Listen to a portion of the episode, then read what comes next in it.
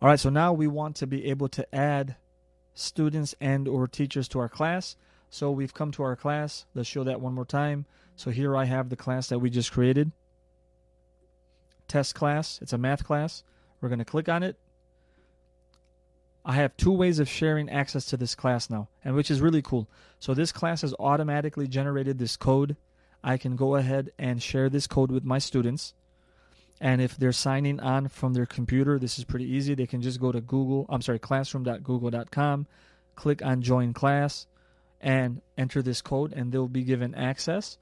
Or if they're downloading the app on their phone, they'll download the app, ask to join a class, and put in that code. Another way of enrolling teachers and or students is by clicking on people.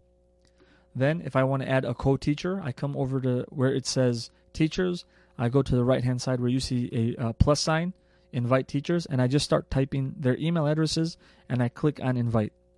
I would do the same exact thing for students, and that is how you can invite students or how you can have students enroll themselves.